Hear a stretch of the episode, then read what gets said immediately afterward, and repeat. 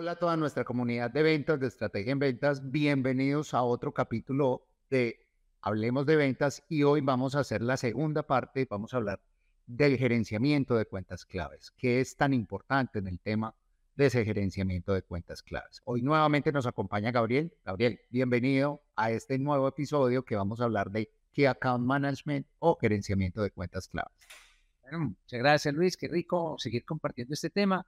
Eh, tema fundamental en, en el manejo de cuentas específicas, como lo vimos en, la, en, en el episodio pasado, pero para entenderlo, y probablemente algunas personas no han tenido la oportunidad de escuchar el episodio pasado, les recomendamos escúchelo para que entienda el tema, pero hagamos un contexto. ¿Qué vamos a hacer hoy? Eh, vamos a un contexto muy rápido, en no más de cuatro o cinco minutos, sobre qué fue lo que vimos en el episodio pasado, para luego compartir experiencias de qué nos ha tocado específicamente a Luis y a mi persona, que nos ha tocado experimentar, eh, qué beneficios y dificultades hemos visto con estas cuentas claves y luego sacar una gran conclusión de un aspecto muy importante que hay que tener en cuenta para el manejo de estas cuentas. Entonces, Luis, eres el experto actualizado en este tema, digamos, el contexto de lo que vimos en el episodio pasado, muy rápido, sobre esas cuentas claves. Muy bien, Gabriel. Entonces, para hacer un resumen ejecutivo, los invitamos a que vean todo el episodio, a que escuchen todo el episodio, pero para mirar realmente ese resumen, nosotros en qué nos basamos para ese gerenciamiento de cuentas claves. Hablamos que para definir la cuenta clave tenemos que tener varios aspectos importantes a tener en cuenta. Uno, el tamaño de la cuenta, dónde están los puntos de venta o las sedes que tiene eh, nuestro, nuestro cliente para hacer esa estrategia de gerenciamiento de cuentas claves, cuál es la rentabilidad del cliente, qué es la estrategia del cliente, hacia dónde va y hacia dónde se dirige. Sabemos muy bien que también hay otros temas importantes que van directamente relacionados con el CAM, con la persona que va a gerenciar la cuenta clave, y hablamos de ese rol que él tiene que cumplir en el desarrollo de la cuenta clave hablamos de un apasionado de las ventas, un apasionado por el resultado, una persona que le encanta estar de cara al cliente y que le encanta estar desarrollando el cliente. Hablamos de una persona profesional y en el sentido de todo el entorno, todo el conocimiento del entorno del cliente, dónde se mueve, cómo se mueve, cuál es el mercado, qué está pasando en el mundo, qué está pasando con la tendencia, con la categoría que está manejando el cliente. Este rol de este, de este CAM es una persona que se relaciona con todos los niveles dentro del cliente y obviamente a su interior de la organización, porque tiene que movilizar a toda la empresa de cara al cliente. Es una persona que está orientada al logro, está orientada al logro desde el detalle, desde el conocimiento del detalle técnico del cliente, desde el detalle estratégico del cliente, así como también desde el funcionamiento estratégico de la cuenta. Pero ese rol es fundamental desarrollarlo y ese rol es fundamental trabajarlo es en el tema estratégico del cliente. Y este CAM, este gerente de cuentas claves, debe estar alineado hacia la estrategia que está buscando el cliente. Entonces, en contexto, cliente centrado en el foco del servicio, en el foco del desarrollo de la cuenta, un CAM enfocado, focalizado en la estrategia del cliente, en búsqueda del resultado, pero sobre todo con un entendimiento global de lo que le está pasando al cliente. Entonces, Gabriel, con este, con este resumen, con este abrebocas que acabamos de hacer de la segunda parte del gerenciamiento de las cuentas claves, eh, ¿qué experiencias nos cuentas? ¿Qué conocimiento de algunos casos nos puedas contar para que nos ves todo el contexto al respecto? Ok. Quiero empezar por una dificultad que se nos presenta en la gerencia cuando vamos a tomar la decisión de tener un ejecutivo manejando una cuenta específica. Y viene una situación que es el costo del vendedor. Y regularmente, muy común que el costo del vendedor, incluyendo sus prestaciones, sus viáticos, todo, no se paga a manejar esa cuenta. Y es muy común, no se paga con las ventas actuales. Entonces, la apuesta es que si vamos a tener un ejecutivo para manejar una cuenta específica, es porque esa cuenta la vamos a crecer y porque esa cuenta nos va a dar mayores ventas, mayor margen, mayor rentabilidad. Entonces, cuando hacíamos, digamos, esta, esta, eh, este análisis y decíamos, con, los, con las ventas actuales no se paga, tuvimos una dificultad muy grande porque crecer las ventas en un canal maduro lo consideramos casi imposible. Y crecer las ventas, digamos que con lo que hay de la competencia, con las promociones de la competencia, con los nuevos productos de la competencia, no lo veíamos viable. Entonces teníamos que decir, bueno, es que vamos a hacer, no se paga, el cliente nos exige un vendedor exclusivo, eh, para nosotros es rentable, que vamos a optimizar. Entonces empezamos a estudiar cómo manejar el cliente. Y mire que no necesariamente era crecer las ventas del cliente. Empezamos a ver con ellos que una gran parte del costo de venta eran las promociones anuales que hacíamos. hacíamos unas cuatro promociones al año, por fechas especiales, por aniversarios y por, por apertura de un punto de venta. En esas ventas regularmente eh, hay unas grandes promociones que aporta el proveedor, que aporta a la compañía que representan, ese ejecutivo. Y ese era, digamos, como, como, como una situación donde el cliente decía, me das 10 mil unidades de promoción y yo, no, es que yo, yo pierdo plata con esas 10 unidades. Yo te puedo dar una bonificación, yo sacrifico el margen con, con base a mantener estos espacios en la góndola, con base en esto, con base a la promesa de lo que vendemos en el año. Y esa era una pelea de me das tanto y yo doy tanto. Pero ahora hicimos algo.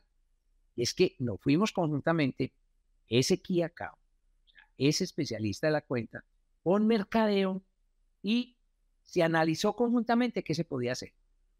Como bien lo decíamos en el episodio pasado, es un equipo de trabajo. Un equipo de trabajo donde se juega a un gana-gana ya no era ex exigencia del comprador sin importar qué pasa en su compañía, ni ex exigencia mía sin importar qué pasa con el cliente. Entonces dijimos, libros abiertos, mire mi costo. Le voy a mostrar mi costo de mercancía vendida y le voy a mostrar al final cuál es la rentabilidad de este producto. Le voy a mostrar esta promoción que conseguimos nosotros. Les dijimos, ah, sí, razón. Entonces, disminuyamos el nivel de productos, pero participemos más en la publicidad del producto, la publicidad de la es decir, la participación en, en folletos, la participación en, en, en, las redes sociales, la participación en la publicidad, en el marketing digital. Vamos a hacer una parte ahí, otra parte le hacemos a producto, probablemente son menos unidades, pero van a rotar más rápido, vamos a tener este, este espacio, no vamos a correr el riesgo de que te hagamos una evolución, porque ellos cuando pedían las 10 mil no les costaba nada devolver 3 mil, ¿cierto? Entonces, vamos a tratar de que sea el número exacto y hagamos esa apuesta que sea gana gana. Y si nos va bien, vamos subiendo la cantidad de productos a promocionar siempre y cuando tengamos un margen adecuado con un precio adecuado. Y empezamos a trabajarlo conjuntamente. Pero la verdad, se trabajaba como si fuera un solo equipo. Sea, el PIG era de los dos. El costo de la publicidad era de los dos. Cuando empezamos a hacer esto, con la primera promoción que hicimos, que prácticamente hubo cero devoluciones y muy importante para el cliente, cero votados antes de que terminara el evento. Es decir, las cantidades fueron casi justas. La promoción nos convino porque la promoción no solamente eh, beneficiaba el producto del momento, sino que quedaba un posicionamiento en la gente que, que lo adquirió, o sea, tenía ese beneficio del largo plazo. Dijimos, con el ahorro en esta promoción, ya, la diferencia del costo del vendedor, el, en, en tenerlo exclusivo, ya, se libró, se libró por el resto del año y todavía faltaban tres promociones que hacíamos conjuntamente. Entonces, mire que mm, algo es aumentemos las ventas, porque nos dan más espacio en el fondo, nos dan más participación, pero a veces eso es casi imposible. Eso es muy rico decirlo aquí en la teoría, pero la verdad es que es muy difícil. Pero optimicemos el costo, optimicemos en que me dan un espacio más de la góndola y no me lo cobran. Optimicemos en que me dejan poner una publicidad extra y no me la cobran. Es ahí voy teniendo beneficios que yo sumo ventas y marketing de mi compañía que ellos suman las dos y empezamos a tener rentabilidad. Entonces, esta combinación fue muy, muy buena y empezamos a trabajar conjuntamente con una mayor rentabilidad y ya me voló unas promociones en su cantidad más justas, tanto para el proveedor como para el cliente.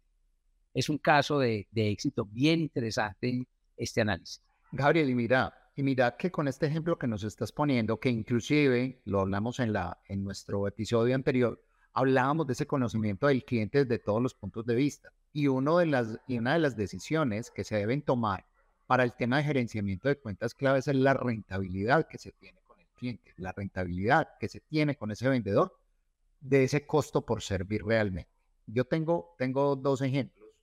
Uno desde el corporativo, desde el momento en el que estaba en el corporativo y ahora trabajando en temas de acompañamiento y de consultoría en empresas. Y estábamos allá como en el año 99, 98, 99. Estaba en una empresa de, sector industrial. Espérate, ¿en qué año? Estaba año 98, 99 aproximadamente. En el episodio pasado hablamos de mis canas, es que las canas son una... No, estas canas también es de muchos años. ahí para atrás. bueno, es como te parece, Gabriel, ¿cómo te parece, Gabriel, que eh, transcurría esa época y estábamos en una empresa pues que realmente vendía productos de hogar, productos para el hogar, y teníamos diferentes canales de distribución. Yo manejaba una zona, era ejecutivo comercial, era vendedor, era asesor de una zona y, se, y la compañía decide entrar en el gerenciamiento de cuentas claves y me asignan una cuenta muy importante para Antioquia, Córdoba y Sucre y una distribución que estaba en la zona de Córdoba. Era un canal de distribución, no eran grandes superficies. Cuando nosotros iniciamos esta estrategia, pues obviamente los más impactados fueron los vendedores del distribuidor, porque pues ya me veían a mí casi que tiempo completo metido dentro de esta empresa. O sea, yo era un in-house dentro de la empresa. Yo miraba inventarios, averías, rotación de productos, cartera, invitaba a mercadeo a que hiciéramos estrategia, lanzamiento, showroom. O sea, era un desarrollo de la cuenta completo a tal punto que los vendedores en su momento decían, es que el único vendedor, el único asesor de esta empresa, de esta marca, eres tú que estás permanentemente aquí con nosotros. Yo conocía los vendedores, la familia de los vendedores, que estudiaba, que estaban desarrollando, los gerentes, en fin, tenía el conocimiento integral de la cuenta. Cuando hacemos esta estrategia con estos, con estos dos distribuidores, pues las cuentas venían creciendo normal, pues un crecimiento sostenido, pero a medida que fuimos haciendo este trabajo de acompañamiento, de capacitación en terreno, de capacitación del equipo dentro del cliente, observamos unos crecimientos muy buenos, pero más que los crecimientos, observamos esa rentabilidad de los dos lados, tanto del cliente con nuestra línea como de nosotros en ese costo por servir. Entonces, no solamente cuando hablamos de una estrategia de CAM, hablamos de grandes superficies o un canal moderno, hablamos de cualquier otro tipo de industria. dime, doctor. No, no, que, que eso que acabas de decir es importante. Hay, hay veces pensamos que la gran cadena de supermercados en Colombia, que la gran, eh, llamémoslo, droguería nacional en Colombia son las únicas que ameritan cuentas clave. No, hay una empresa que yo acompaño permanentemente en mis asesorías y en este tema específico, la asesora Luis Fernando, que es el, experto en cuentas claves, donde, donde tuvimos una experiencia muy positiva. Les quiero decir, es una empresa mediana. La verdad es entre pymes y mediana. Y asignamos, pero el que sea pyme y mediana, la empresa no quiere decir que, tenga, que no tenga cuentas claves, tenga cuenta clave. Y probablemente el vendedor maneja dos, máximo tres cuentas claves. Y en una de ellas cuando se decidió que ya no era el vendedor que iba por la zona atendiendo, sino específicamente a esas cuentas, viste, tocó ver que ya el vendedor entró y decía, ¿cómo así? Es que ustedes aparte de los, de los productos terminados, de las máquinas, de la maquinaria eh, y de los repuestos que sabemos que los tienen, hacen plan de mantenimiento. Ustedes tienen plan de mantenimiento eh, anual o tienen políticas de mantenimiento que pueden ofrecer de X o Y manera. No sabíamos. Y empezamos o empezó la empresa a explorar qué había en el cliente, porque esa, esa, lo que estás diciendo, Luis, es ese cliente ya era mi cliente no para la oferta del producto, sino para entenderlo en el total de la organización. Y para entenderlo probablemente no con mis productos, sino con los otros proveedores que tuvieran que apoyar el producto para el funcionamiento total. Es decir, yo era parte de la cadena productiva. Y se empezaron a encontrar un montón de oportunidades donde simplemente por años se venía distribuyendo productos y repuestos o no se venía ofreciendo otro, producto, eh, digamos, otro complemento adicional que era plan de mantenimiento. Y de pronto explorando dijeron, ah, ustedes también tienen este tipo de producto. Es que, ¿cuál es el portafolio de ustedes? Claro, el vendedor iba especializado por producto, pero la compañía tiene muchos otros productos que ofrecen otros vendedores y no había, no había ido a esa compañía específica. Cuando ese vendedor profundiza, mira todos los productos de la compañía. Y aquí, caso contrario, que no se podía crecer las ventas en el ejemplo de consumo masivo. En este sí se podía crecer con nuevos productos, con nuevos servicios, pero entendiendo el cliente como lo está diciendo Luis. Sí, Gabriel, aquí es fundamental el entendimiento del cliente. Y mira, desde la parte de, acompañamiento y de asesoría de empresa, hace poco eh, acompañé a una empresa en la cual se destinaron unos CAM para unas cuentas específicas. Estos CAM no pasan de 5 a 6 cuentas. Claro, hay, otro, hay otra cantidad de cuentas, otro, otra maestra de clientes con los cuales la empresa tiene foco en el desarrollo de ellos y tiene otra fuerza de ventas completamente diferente para asesorarlas y desarrollarlas pero estos CAM están especializados al punto en el que ellos deben conocer muy bien cuáles son los proyectos, en qué se van a desarrollar, cuál es la estrategia para el 24, 25 y 2026. O sea, el CAM tiene que ir desde la visión estratégica, no solo de su compañía, sino de la compañía del cliente para lograr esos objetivos. Entonces, es importante también eh, puntualizar que el CAM, que el gerente de las cuentas claves, tiene que conocer muy bien para dónde va su cliente. Mira, y, interesante ese punto, o sea, conocer a profundidad al cliente, porque lo regular de los vendedores, lo regular es que conocen al cliente en el producto específico que le ofrece. Y a veces nos quedamos ahí, pero conocerlo en todo el ámbito de lo que la compañía puede ofrecer, a veces no lo hacemos porque ese producto es de otra línea, porque ese producto nunca lo han comprado y se lo compran a otro y no se ha dado cuenta que es la oportunidad, porque el cliente no me compra sino esto porque yo vendo producto, pero cuando yo conozco a profundidad al cliente y con mi producto estoy siendo parte del engranaje de esa, solución total, yo ya estoy en la solución. Pero para eso se necesita un vendedor especializado. Un vendedor con las características que nos ha insistido que tienen que tener. Y ahí que viene una invitación. Cuando vayan a decir, va a tener un vendedor de cuentas claves, empiecen por definir muy bien ese perfil. Y ese perfil se define desde las especificaciones y necesidades del cliente y teniendo en cuenta el perfil del comprador y de lo complejo de la industria que estamos. Entonces, bueno, ahora, mm, hay algo que, que nosotros decimos mucho porque lo tengan en cuenta toda nuestra audiencia, es que estamos dando unos ejemplos y de pronto no estamos diciendo la compañía específica. Es como una responsabilidad nuestra. En nuestro campo de las asesorías, una empresa invierte en una asesoría específica, invierte una serie de dinero, eh, desarrolla una estrategia, le funciona y les la estamos contando.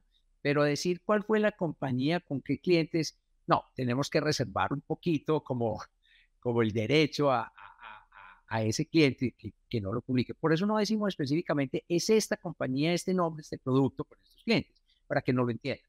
Pero todo lo que estamos diciendo es basado en casos reales de nuestras asesorías, en casos reales de nuestros acompañamientos. Sí, total, Gabriel. Y, y, esa, y esa privacidad o ese respeto a la información hace parte también de todo el desarrollo que hemos tenido con ellos y todo el crecimiento, todo el crecimiento que hemos tenido con ellos. Pero aquí hay, para, para terminar, para, para nosotros eh, eh, terminar este segundo episodio de gerencia de cuentas claves, hay una parte importante del desarrollo de esa gerencia de cuentas claves, de ese gerenciamiento de cuentas claves. Y aquí viene el rol, nuevamente, el rol de ese CAM. Y ese CAM debe conocer al cliente mucho mejor de lo que él mismo se conoce. Ese CAM tiene que conocer la industria en la cual se mueve el cliente, qué está pasando en la industria, todos estos eh, aspectos macroeconómicos que están pasando, todas estas tendencias en que lo impactan, en que lo afectan, cómo le podemos ayudar a que no tenga esos impactos o esos choques negativos que puedan llegar a tener. Conocer muy bien la competencia. Y no solo mi competencia como CAM, sino la competencia de mi cliente. ¿Qué está haciendo la competencia de mi cliente? Debo conocer, ojo, los proveedores de mi cliente y los clientes de mi cliente. Porque yo tengo que tener claridad en toda esa cadena de abastecimiento y toda la cadena de valor, desde lo que yo ofrezco hasta lo que mi cliente está ofreciendo en el mercado y a su segmento y a su territorio debe tener también muy bien, debemos conocer muy bien también el territorio en el que se mueve el cliente. Zonas, territorios, municipios, departamentos, barrios, sectores, ¿qué le está afectando al cliente en ese momento? ¿Qué, ¿En qué le podemos ayudar nosotros desde nuestro conocimiento integral para ese cliente? Entender las capacidades del cliente, desde la producción, desde la distribución, desde sus compras, desde su capacidad de compra, desde su capacidad financiera, desde su capacidad de operación, cuáles sectores puede llegar, cuáles no, en qué momento puede tener un bache de producción en el cual pueda no llegar a, algún territorio y que nosotros podamos ayudarle o suplir alguna necesidad como tal. Entender el modelo del negocio. Gabriel, hay algo tan importante para nosotros desde el gerenciamiento de las cuentas y es entender ese modelo de negocio, entender cuál es su propuesta y su promesa de valor, hacia dónde va, cuáles son los canales de distribución, qué es lo que él quiere al final. Y hay algo también valiosísimo dentro de todo ese conocimiento del cliente que lo debo conocer más que él mismo, y es cuáles son las personas claves dentro de su negocio. Si yo conozco muy bien las personas claves del negocio del cliente, yo sé muy bien moverme en todos los niveles y obviamente lograr esos objetivos y lograr desarrollar a mi cliente estratégicamente. Luis, yo, quiero hacer una reflexión final. Es que estamos hablando del CAM, del CAM, de, de, quien maneja esa, esa cuenta clave, el gerente de la cuenta clave, pero también quiero que pensemos el jefe de ese CAM. Ese, ese es otro nivel de exigencia, es otra categoría que ha ascendido impresionante. Nosotros a veces lo utilizamos como un cliché. Ah, este gerente de ventas es como el director de una orquesta. Pero la analogía la quiero hacer de la siguiente manera. Cuando nosotros tenemos una orquesta, hay unos instrumentos de viento, hay otros de percusión, hay unos violines, hay unos violonchelos, bueno, hay diferentes instrumentos. Cuenta clave es el que se especializó en el violonchelo, el que se especializó en el clavicémbalo, el que se especializó en percusión, el que se especializó en, en, en, en cada una de la categoría de instrumentos y a profundidad estudió.